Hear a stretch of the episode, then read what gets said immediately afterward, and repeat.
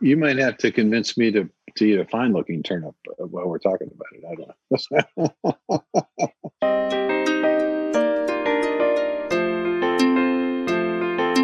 Welcome to Spur of the Moment, the podcast of Colorado State University's Spur campus in Denver, Colorado. And the reality is that you can have the healthiest soil in the world, but if, but, but if you don't have enough water, it's very difficult. There are counties in this country where the poverty level has been higher than 20% for 30 years or more. On this podcast, we talk with experts in food, water, and health about how they are tackling the big challenges in these areas. I'm Jocelyn Hittle, and I'm thrilled to be joined today by Tom Vilsack, U.S. Secretary of Agriculture. Secretary Vilsack has also been the governor of Iowa, mayor of Mount Pleasant, Iowa, lawyer, and has worn many other hats throughout his career. I look forward to talking more about this professional journey. Welcome, Secretary Vilsack. Jocelyn, it's great to be with you. And uh, perhaps the, the title that's most appropriate for this podcast is uh, a senior advisor to the Chancellor of CSU, uh, which I have enjoyed uh, the opportunity to get to know the Colorado State um, family uh, and certainly Chancellor Frank and, and you and many of the other folks who have been involved in the SPUR uh, project. Wonderful. Thank you. We have been honored to have you with us over the last, I guess it's been about three years. It has. Wonderful. So it's great to be speaking with you today. We are speaking during Inauguration Week in January of 2021 with your official nomination and confirmation process for Secretary of Agriculture coming soon. Of course, this is a process you are familiar with, having served as Secretary of Agriculture for all eight years of the Obama administration. So, first of all, congratulations. Well, thanks. I've been telling people I'm not sure whether it's congratulations or condolences. Uh, you know, the, uh, this has never happened before in the history of the Department of Agriculture that someone has come, uh, has been secretary, had a, another administration with a different secretary, and that individual comes back for a, a second stint. Uh, the first time you get a job like this, you are excited, you're nervous, you're anxious to get to work. Uh, this time, uh, a little, a little fear, a little anxiety, be, in large part because you, you I recognize the enormity of the of the challenge and the breadth of the Department of Agriculture far better than I did uh, 12 years ago when I took the job the first time. Absolutely, the learning curve will be a little different this time around. It, it will be, but of course, this is a different time. Uh, it is. It, it's amazing that in a relatively short period of time, the department is different. Uh, the challenges, uh, some of which are the same, but many of them are different. Some are larger, some are smaller. Uh, the the times, obviously, with COVID and the pandemic uh, and the crisis that that has created, both in terms of health and in terms of the economy, uh, place a premium on quick action, and of course, sometimes within um, the federal government and within departmental uh, uh, regulations and so forth, quick action sometimes not easy to accomplish. So, speaking of quick action, I, I do want to talk about your long term strategies as well, but maybe we can start with your first 100 days. What are your initial priorities as you return to the role? Well, you know, you'd like to be able to walk into a building uh, on the first day and say to your team, uh, We've got three major things we want to do, or two major things we want to do. Uh, the reality is, I'm going to walk in there if I get it, if confirmed, I'm going to walk in there. And I'm going to say we have eight different priorities that we have to deal with. It it represents the breadth of the department. Uh, you start with the obvious. Uh, we have a role to play in COVID and the COVID relief effort. That role, first and foremost, is to make sure that we get nutrition assistance to people who are in need and to get it in a way that is most convenient and most usable for uh, folks who are struggling financially. The second piece of this is to rebuild the trust, especially for those in rural areas, about the importance of social distancing and masking and testing and vaccinations. The sad reality is that today, roughly half of America is still suspect, not trusting completely and fully the notion of vaccination. Well, if we don't get folks vaccinated, it will be more difficult for us to get on the other side of this. So, as a, a, department that is trusted in rural places, we have to use that trust to educate and encourage people to understand the importance of vaccination. And then once we get on the other side, we obviously are a department that will help begin, uh, as the president uh, likes to say, to build America back better, to build rural America back better. And we will have a, a role to play. So, COVID relief, really important nutrition assistance and security. Uh, so often we hear people talk about food insecurity, the fact that uh, uh, 42 million Americans are currently uh, taking SNAP benefits. The fact that 40% of African American families are what is called food insecure. I want to change the nomenclature here. I don't want to talk about food insecurity. I would prefer to talk about nutrition insecurity. They're not necessarily the same thing. You can be food secure, but you can also be nutrition deficient. Um, and I think it's about trying to figure out ways in which we can encourage people to understand the link between a healthy diet and healthy outcomes and greater re- resistance to, to viruses and the various things that we're going to confront in the future. So, we're going to talk a lot about how we can sh- create, uh, how we can implement nutrition programs in a way that advances nutrition security. So, that's an uh, in- incredibly important part. Climate, uh, the opportunity to, to, to rebuild back better uh, by focusing on a regenerative agricultural um, uh, future uh, for American agriculture. When the president uh, campaigned, he talked about a net zero agricultural future for the U.S. Uh, and that's certainly a, an aspirational goal that I think carries with it tremendous opportunity uh, to increase and improve farm income. So that's something we'll be focusing on. We'll focus obviously on the force. Senator Bennet and others understand and appreciate that significant investments have to be made in that system to improve it. We need to be a partner with him and others who want to put major resources and see our forests just in the same way we see roads and bridges and ports and dams, airports. This is infrastructure. We need to invest in it. Open and competitive markets. Uh, the ability of local and regional food systems to create new market opportunities uh, for farmers so the farmers of whatever size um, have a market that they can enter into competitively. So that's a priority. Uh, equity and justice issues. Um, sadly, the Department of Agriculture has a sordid history and has had for some time in the area of civil rights. We began to address that in the Obama administration. There's much, much more work to be done in that space. That's a priority. And then finally, uh, the morale and structure of USDA, we want to make sure that, that people understand that uh, first and foremost, we care about the people who work for USDA and want to make sure they're protected and uh, that they have job satisfaction. So lots to do, obviously, um, in the first 100 days. Like to see action and activity in all of those areas. Wonderful. There are many who appreciate that the Biden administration will bring people such as yourself with experience back into um, the administration. And, and speaking of all you have to get done in the first 100 days, that does mean w- with your experience, you can hit the ground running. In addition to what you've articulated there is in those eight different areas, are there things that you were not able to do or see fulfilled in your first terms as the head of USDA, that's the U.S. Department of Agriculture, that you're prioritizing this time? Well, the four uh, several things that are specific to Colorado uh, in Colorado State University. I mean, we didn't we did a lot of work on the forest, but we didn't get the job done, obviously, because we continue to have massive forest fires uh, that are a result of not a year or two or one or two uh, administrations, but it's a result of of a long, long term uh, failure to adequately invest. again, Senator Bennet understands and appreciates. I had a conversation with him, and he he understands that we're talking about a major investment. This is not something where you can put a couple hundred million dollars and say you're doing something. You need there literally needs to be billions of dollars of, of better forest management. So that's one area. I, I, think civil rights and and equity issues. We made progress, uh, sort of on the surface. We dealt with the issues that were most prominent at the time: settlement of claims against the department.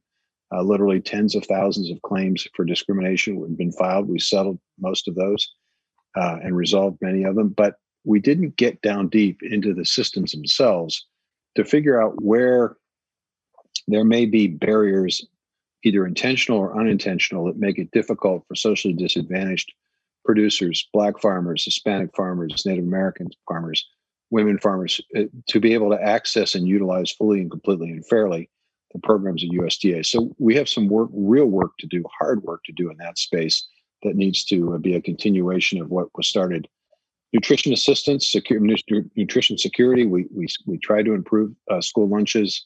Uh, we tried uh, with the uh, My Plate effort to try to educate Americans about what that healthy diet consists of. More work to be done in that area for sure. Uh, and we again started on climate Uh, but we just got started on climate before that administration ended, and uh, the expectation was it would continue in future administrations. Obviously, we've had a bit of a disruption here for the last four years, but I think we're going to get back on track very quickly uh, in the Biden Harris administration. So, uh, related to climate, as you know, the Spur campus is focused on some intersections, one of which is the intersection between food and water. And obviously, with climate change, water is at the forefront of a, a lot of folks' minds, people in agriculture and not. This past year, we've seen too, the impact of too little water on food production in large swaths of the country, and too much water in in others. Something you experienced personally in Iowa. Can you talk a little bit about that intersection between food and water and how you're going to be addressing it, and areas where the USDA in particular is is well suited to do work? Well, well, first of all, I think that the Spur campus in particular and the, the work in establishing the Spur campus and the commitment of that campus to water issues, I think is inc- really, really important. Why? Because when people talk about climate, when they talk about agriculture, they often talk, they almost immediately go to soil. This is soil health. Absolutely important, very important. Regenerative uh, uh, practices, uh, cover crops, getting away from monoculture and more diverse uh, crop rotations, rotational grazing. A lot of the uh, of the of the uh, mechanisms and practices that that will lead to healthier soil. We don't have that same level of conversation about water. And the reality is that you can have the healthiest soil in the world, but if but but if you don't have enough water, it's very difficult. So, what do you do about that? Well, first, you have to raise people's awareness of the issue. And I think USDA has the opportunity to do that. Uh, we had a drought uh, resiliency partnership uh, arrangement at USDA when I was secretary. Uh, that's sort of been put in the back background. I think we need to bring that back up. So we, we we give people we make sure that they understand either the lack of water, too much water, is front of mind at USDA. Uh, we obviously have some research uh, components to this in terms of well, okay, uh, if we're faced with a changing climate, if that's going to have an impact on how much water we have, what do we do? How do we reuse it? How do we conserve it? How do we uh, create more precision in the agriculture that we have to make sure that the water that is necessary for agriculture is used in the most efficient way? What kind of crop systems do we need? What kind of root systems do we need to develop? What kind of what kind of uh, research will help us understand th- those systems better to be able to uh, to make the right decisions? Um, and and how do we just raise the overall awareness, not just of people in the rural areas and on the farm and on the ranch, but people in Denver, uh, people in cities, to say, you know, just because you turn on the tap, don't take it for granted because you're going to be confronted with some serious challenges here in the future. Um, so USDA uh, has a, a multitude of, of ways. On the rural development side, it's about water treatment and it's about making sure that that small communities have access to clean water and healthy water and decent water and how again can we equip those smaller communities that may not be in the same position with an outfit like denver water that's got a whole bunch of folks thinking about these issues and figuring out creative ways to deal them that that doesn't necessarily translate to a town that's got 2000 people and the mayor's a part-time mayor and they've got a city administrator who works 40 hours a week and has no idea about uh, about these kinds of things. So it's uh, I think USDA through extension, through the land grant university system, a partnership that we have, a lot of information can be shared with people. So there's greater sensitivity. Rural development resources can be invested in the right uh, the right water treatment uh, infrastructure. Uh, the farms of the farm uh, production and, and conservation folks can talk about how best to utilize the water resources that you have uh, in the most efficient, effective way. And the research, education, uh, and economics folks at USDA can help with research uh, projects to make sure that we in the future do a better job. So, a lot of places where that's going to intersect. And can you speak a little about how you see the work that you just described that USDA will be focusing on? How will that interact with the new Office of Climate Policy with Gina McCarthy, the former head of EPA?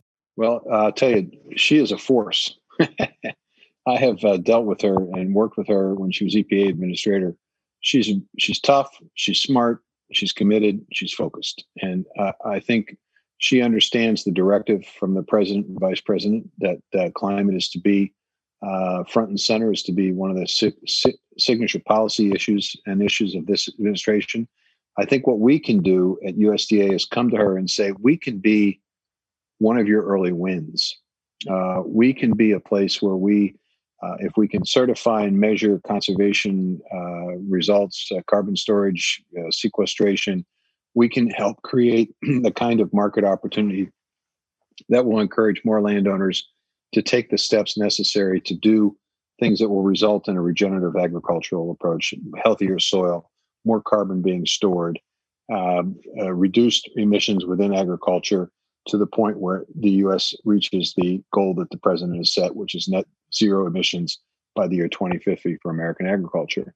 And the good thing about this is, I think that uh, that those in agriculture, uh, whether large or small, are beginning to recognize the significance and importance of this action because the market's demanding it. The uh, markets here in the U.S many of the large uh, uh, food companies are, are, are wanting to be able to make the case to their consumers, to their customers, that they are uh, selling them a product that is helping the environment, not hurting it. Um, certainly internationally, uh, the, the, ability to export food products uh, and, and crops that were grown in this country. Again, we have to be able to make the sustainability argument uh, because our competitors certainly are. And I think we're going to continue to see an ever increasing understanding worldwide of the importance of all this. So in, incredibly important. So working with Gina, I think we can go and say, look, here, if we have the resources, if we have the flexibility in some of the programs at USDA, we can make investments. We can basically showcase how to do this on a large scale. We can have a series of farms, for example, that that would showcase the technology that exists today to get to, to a, a zero emission dairy farm uh, to get to reduced emissions uh, for other types of agriculture, all of which can help make the case that we're, we're headed in the right direction on climate.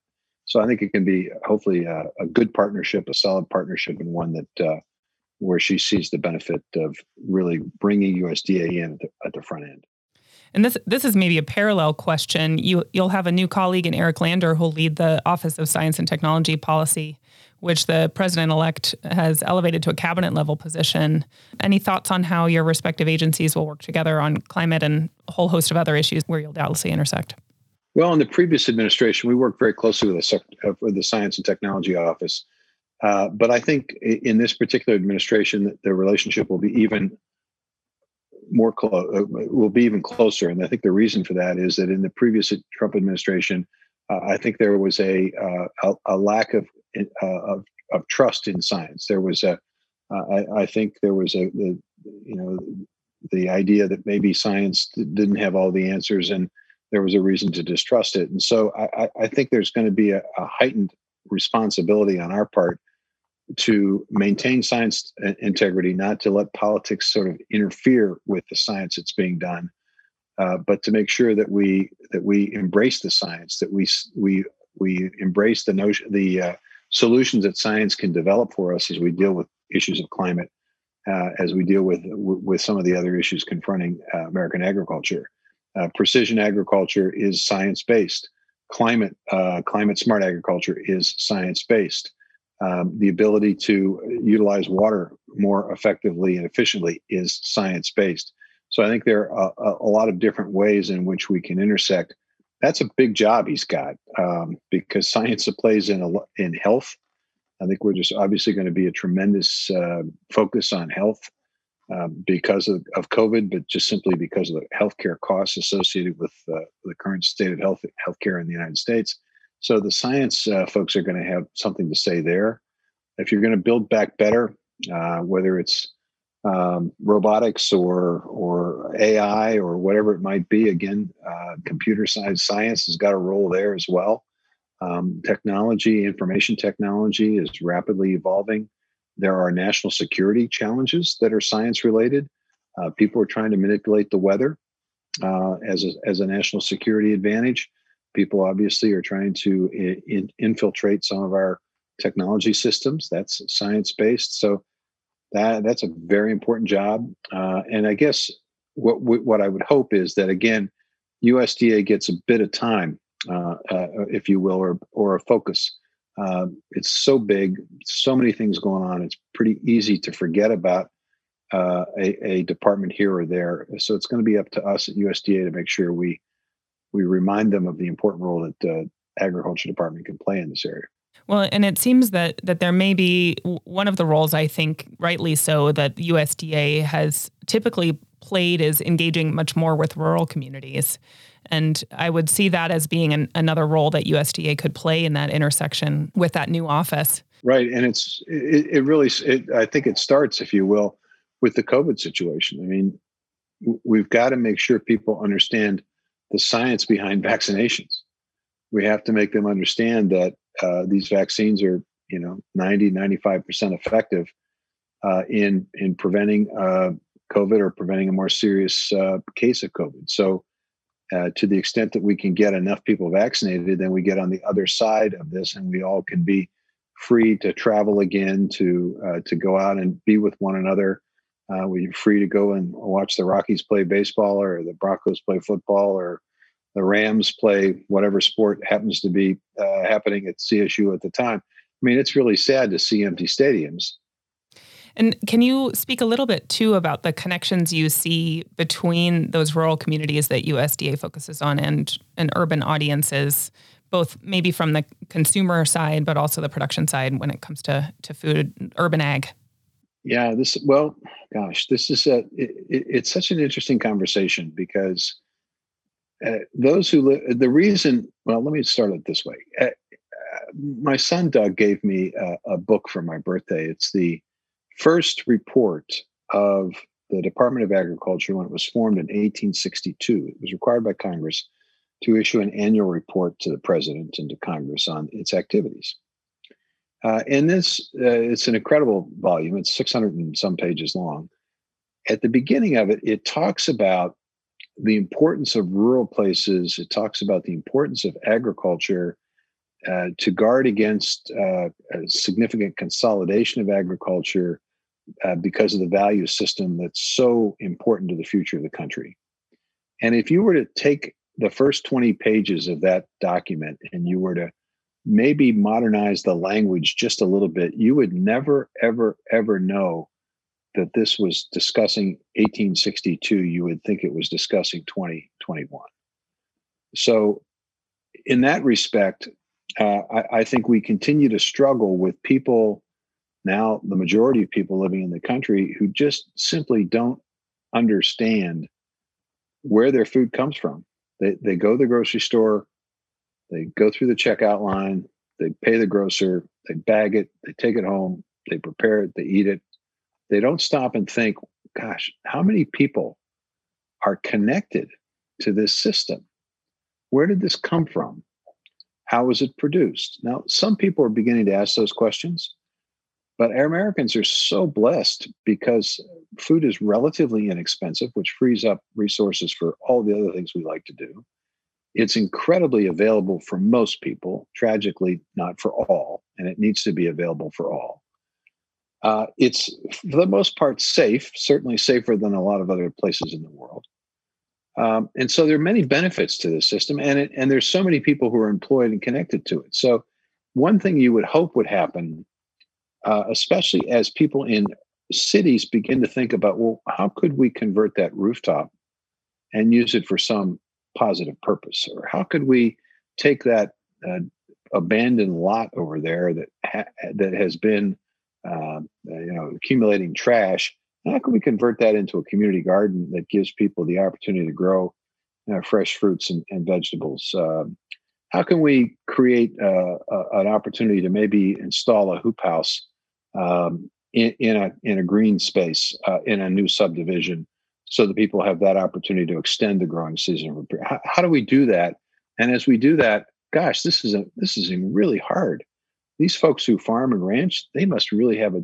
Now all of a sudden, you begin to develop a common a common language, a common understanding of the challenges and difficulties of growing anything and raising anything.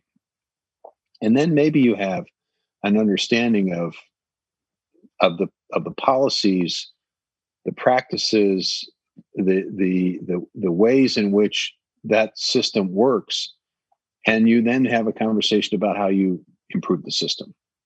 Uh, and I think climate and the discussion of climate is the is the unifying factor here. I think producers out in the countryside understand and appreciate that the current system, especially COVID, has under, underscored this. It is really, really dependent on a number of factors that ranchers and farmers don't control. Got a, a tariff is assessed because of political considerations. The market disappears. The farmer's stuck. It, it doesn't rain. Farmer doesn't produce. He or she's stuck. And, and I think if if if we focus on climate, we can basically say to those producers, hey, there's a way in which you could potentially be paid for the use of your land for climate purposes. You could be paid to capture methane from your dairy operation, and maybe it goes on the grid and it helps the REC there not have to build a huge, expensive generation facility. Or maybe you can uh, take that manure, and maybe there are ways in which you can separate the wa- the solids from the water and reclaim the water so we don't have uh, a water shortage both in the cities and, in, and on your farm and we take the solids and we create a little manufacturing facility down the road that converts it into something more valuable now all of a sudden we're not over applying it to land. We're not jeopardizing the quality of water. We're creating jobs. We're creating new income opportunity. And you know what? We're also reducing your emissions. So the city folks go well gosh kind of like that notion uh, of reduced. So new farm income, reduced emissions. Now all of a sudden, there's a sharing of values, and maybe that makes it easier for people in the state legislature and people in Congress and governors and presidents to be able to advocate for resources to to encourage that future. You know, it sounds a lot like what is fundamental to what you're describing is sort of a better understanding of the system overall, both by residents and farmers and ranchers in the in rural areas and also well and residents in small towns. Not everyone in a small town is a farmer and rancher but also within the urban area right? It's sort of a system-wide approach. Right. It, it is. And and frankly um, it would also i think make us more sensitive to the role that we as consumers play in all of this. So you say well, what are you, what are you talking about? What i don't play any i just buy the food. I don't have any i don't i don't not involved in decision making about how farmers do what they do?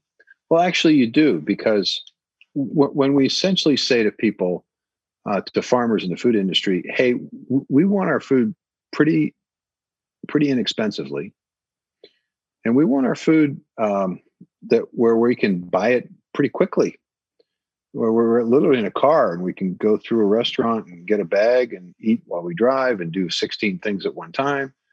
Um, and we want food that when we go home, we're not going to spend an hour and a half fixing it. We want to be able to put it in a microwave and zap it for you know two minutes and have a nice meal. Uh, we we have sent the message to the system that this is what we want. Well, if you want that, it requires a degree of uniformity that becomes incredibly efficient, but requires an environment that's controlled um, and a, an environment that, that creates sort of a uniform standard product every single you know there's no differentiation. It can be easily converted into a quarter pound patty or, or into a mcrib sandwich. And then all of a sudden it you it dawns on you well geez maybe i am part of this system maybe i am making decisions maybe i'm sending a signal now i think the signals are changing I think people are saying, hey, we, we kind of like to know where it comes from.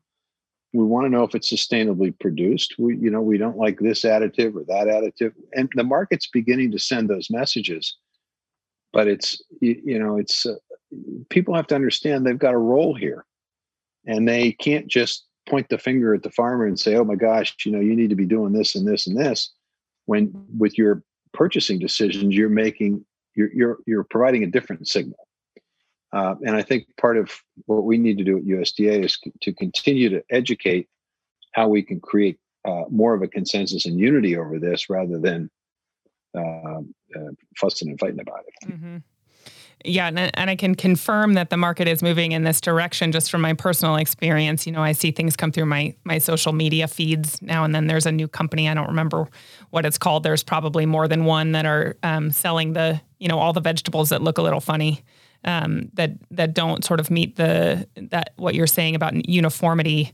Um, and for for those of us who are on the let's not waste food bandwagon, um, they certainly have found their target market. I'm happy to eat a strange looking turnip um, that's just as healthy and fine. It just happened to grow a little bit, you know, at a at a bit of an angle.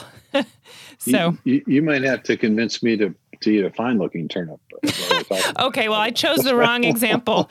Um, yeah, I no, don't know there. No, I uh, actually we uh, Christie's actually uh, we're having a, a, number of those uh, types of vegetables in, in, a salad that she's making. So I'm, I'm, I'm laughing about it. But the the point of it is, you're right. I mean, it, it, instead of that that being thrown away, it now becomes a sort of a value added specialty product, right? And now it's like you want to get the ugliest looking turnip that you can possibly find so that you can show it off to your friends. That's right. I have no yeah. food waste bragging rights when I serve that yeah. particular yeah. vegetable. Yeah. So a, a, little bit of a of a right turn here. As you're looking forward to your new role with USDA, are, are there things about how you have pivoted during COVID that you think will stick in the long term as you move into that role? Well, I, I, I absolutely. I don't think. Uh, I think I'll be able to be to to visit with more people more frequently, utilizing a combination of personal and and virtual.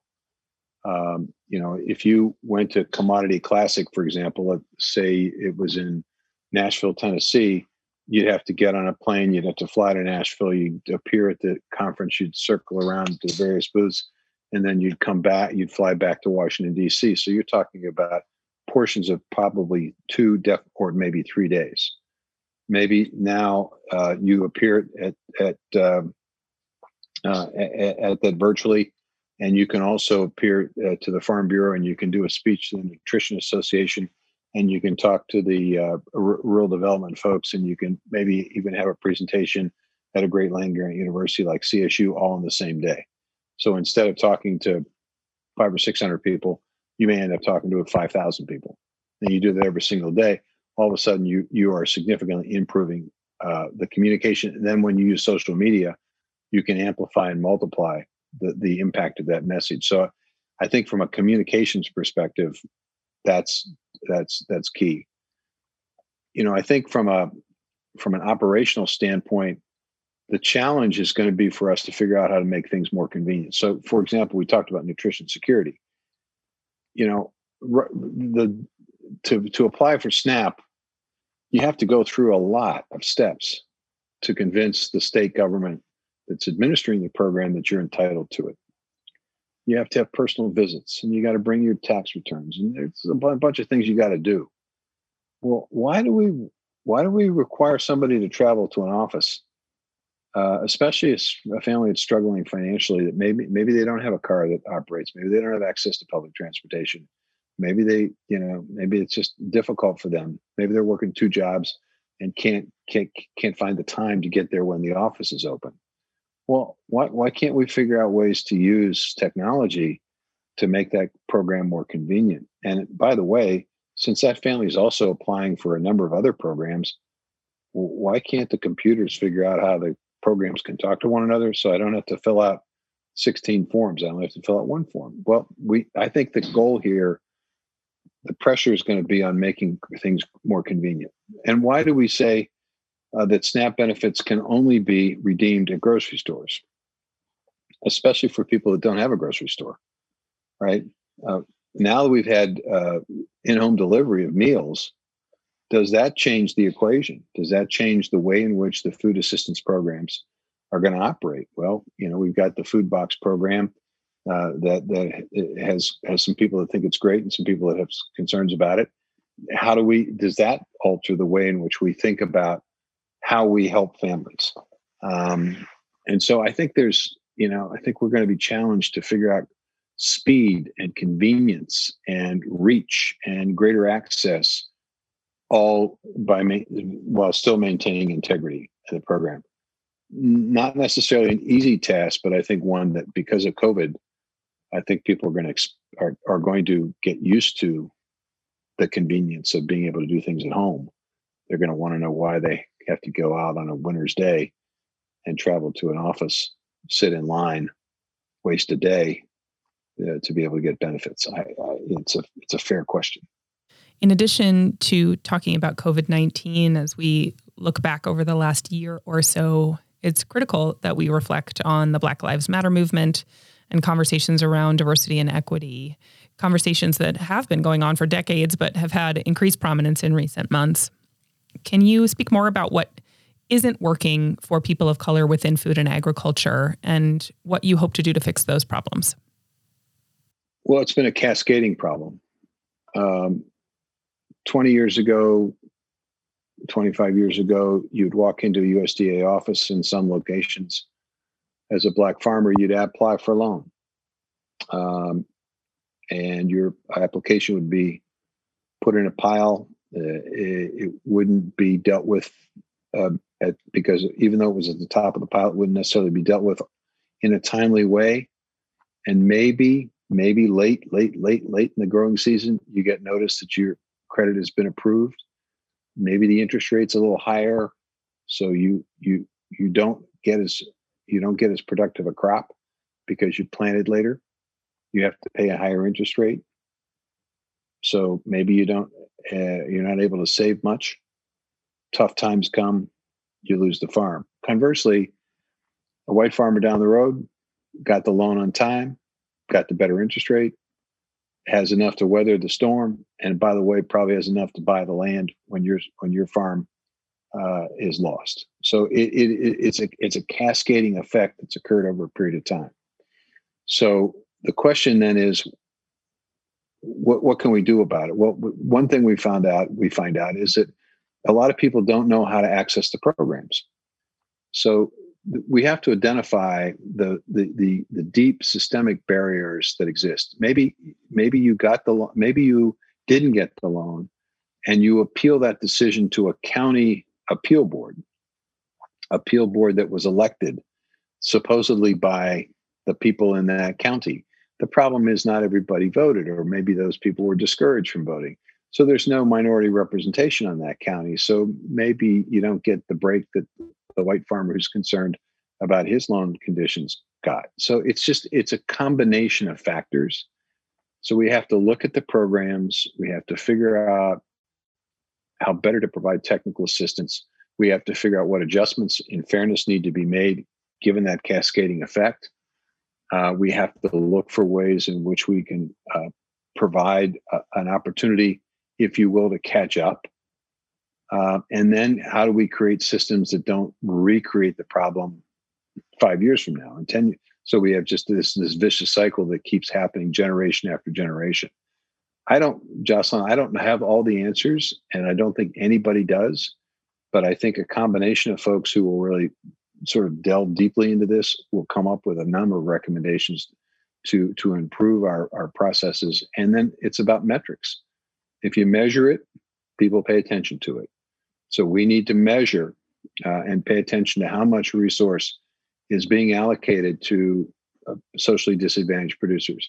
How much is going uh, of, re- of USDA resources are going into socially disadvantaged, persistently poor areas of the country.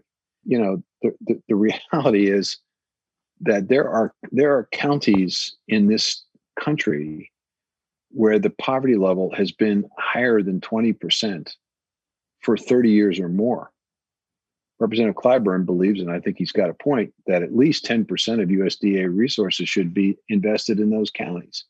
Because how do you explain persistently persistent poverty for 30 years that doesn't get help? Pretty hard to say that that's fair. So I think there's, you know, there's a lot of work that has to be done. And it seems that I know you've been doing this already, having conversations where you're listening to some of the concerns of farmers and ranchers of color, people who um, found that the system hasn't, uh, you know, to your point, that there are systemic problems that that make the the system inequitable. How do you ensure that you continue to have those diverse voices at the table to advise, to critique, to help with that measurement and, and setting those metrics over time?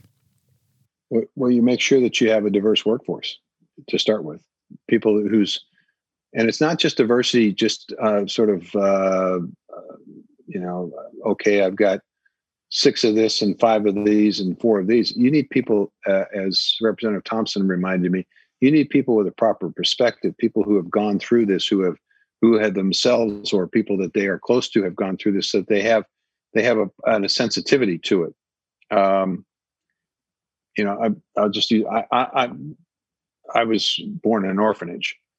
Okay that makes me an orphan. Well I, my orphan experience is probably a lot different than a lot of other orphans all right? My i was orphaned for like seven months. Uh, there are a lot of people who are orphaned for most of their uh, childhood.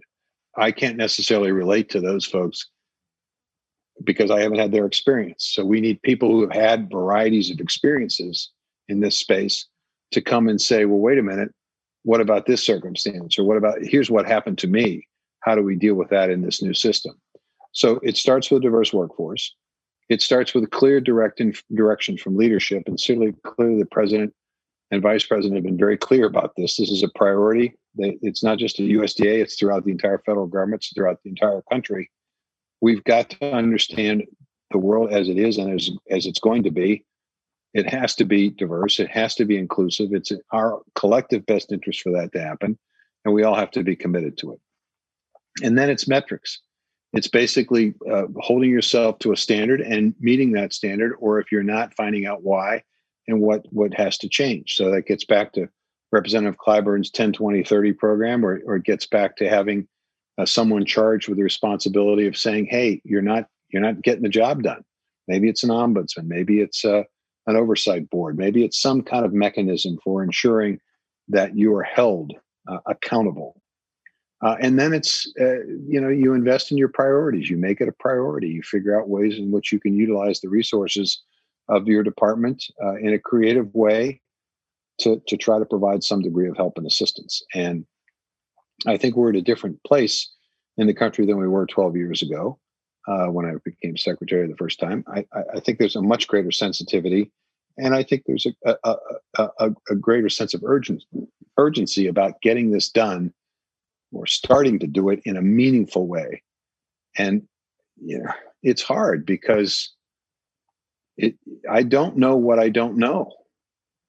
I mean, I haven't had the experience as a black person. I, I, I don't know what it would be like to have children and literally be frightened every single day when they walk out the door that they may not come back. I, I, I mean, I didn't have that experience raising my two sons. We grew up in grew up in a small town where we didn't lock the doors. So how can I possibly understand how that feels? But I can certainly have people explain it to me and explain what within the system creates that fear. And then we can address one of the root causes of that so that over time, people can become less anxious about their kids leaving every single day for school or walking down uh, to the grocery store or whatever. I mean, that would be just a frightening experience if you were a parent that every single day you were literally and understandably scared that your child wouldn't survive the day. Can't imagine that there there are many of us who who can't imagine that and i i think one of the the things that that that we are interested in in our work with the CSU Spur campus is helping to not only uh, be able to have people be be able to imagine what it is like to be in other people's shoes, but also to imagine a different future for themselves, um, potentially in part based on the stories of other people. I want to shift gears a little bit to talk, um, and you've touched on this in some of your comments, to talk a little bit about your story. I might hazard a guess that when you were, say, a five, six year old, you didn't say, someday I want to be the Secretary of Agriculture. But here you are taking that job on twice. Um, and, you know, I, th- I think one of the things at Spur that we want to do is sort of show this is a path that is available to you no matter who you are and where you come from.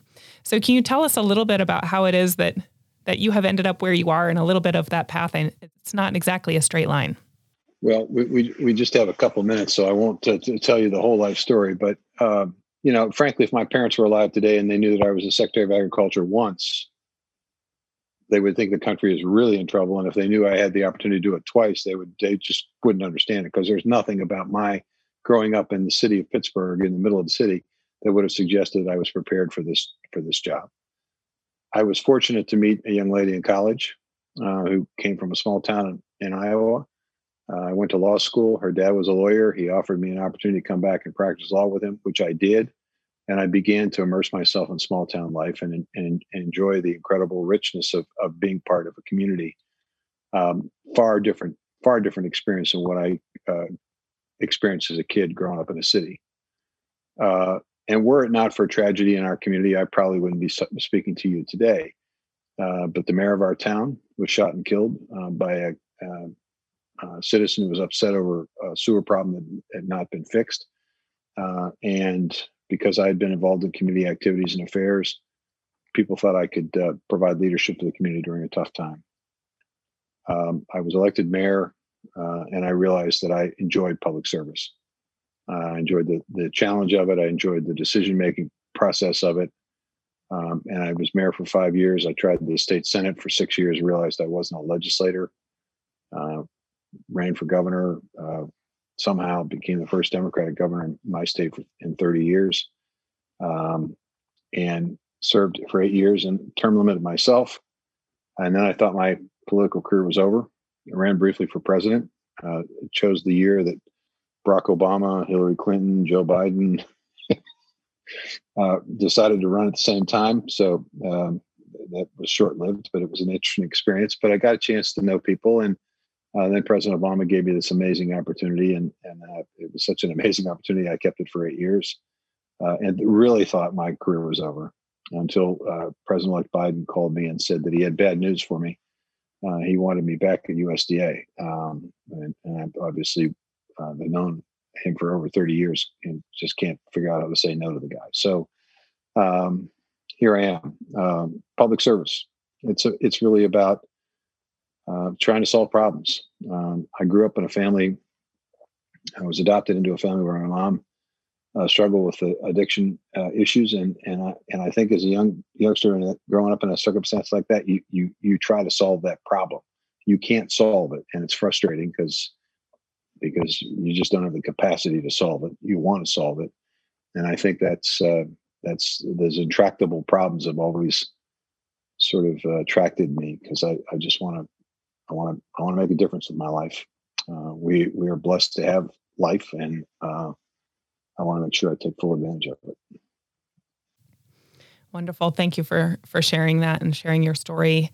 Again, I, I think we want to be sure that everyone understands that there are ways that they can work on these big challenges, regardless of what their background is, what their interests are. That that all everything intersects with these big challenges in some way. So appreciate your your uh, sharing that. A good aspect of this, though, is the educational component. I mean, the key is taking full advantage of that educational opportunity you know that a CSU operates uh, offers land grant universities offer uh, or community colleges whatever whatever it is that, that there is an opportunity for relationships for new new challenges to be identified for you to find your passion. And I think I'll, I'll leave you with this Jocelyn. I think the, the key here for people in finding their passion is where time doesn't matter when you're doing something and it doesn't make any difference whether you've done it for two hours or six hours or eight hours or 12 hours, you still love doing it. You're not looking at the clock, you're thinking, oh my God, I got another hour of this. When you find that kind of work or that kind of whatever in your life, seize it because that's where your passion is. And, and for me, public service, I, I enjoyed the practice of law, but public service is a place where I could literally spend all my time uh, and be, you know, pretty happy doing it. So that's where my passion is, and i have been very lucky to be able to follow it. Thank you so much for your time. We are we are running out of time here, but I will ask one last question, our spur of the moment question, which is actually related to what you were just talking about. And that that question is if you were not to have gone into this career of public service that that you described, what would you have been? Well, as I, obviously I practiced law and I enjoy doing that. what I really wanted to do was to teach, but I realized I didn't have what it took to be a teacher. I, I think that's besides farming. I think teaching is one of the most, if not the most difficult job there is. Uh, I had the experience of of trying to teach a class during a summer school program that I was involved with. It was 45 minutes of the most excruciating part of my life. I mean, I, I, I had prepared all night for the class. I thought I had plenty of material I used it up in the first 10 minutes. And of course, I had students who were in summer school. So you can imagine they weren't necessarily the most energetic and enthusiastic people to be there.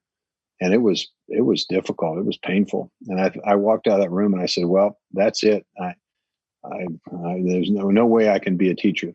Um, so anybody who teaches, I have a profound respect for because it is really really hard to do.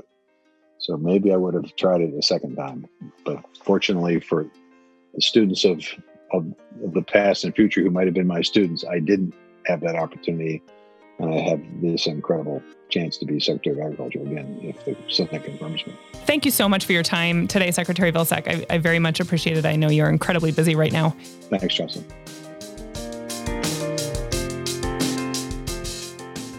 We hope you enjoyed today's podcast. If so, please share it with a young person in your life. Maybe our next scientist, artist, farmer or rancher, social justice advocate, or educator, and leave us a review to help others find the show. The Spur of the Moment podcast is produced by Peach Islander Productions, and our theme music is by Ketsa.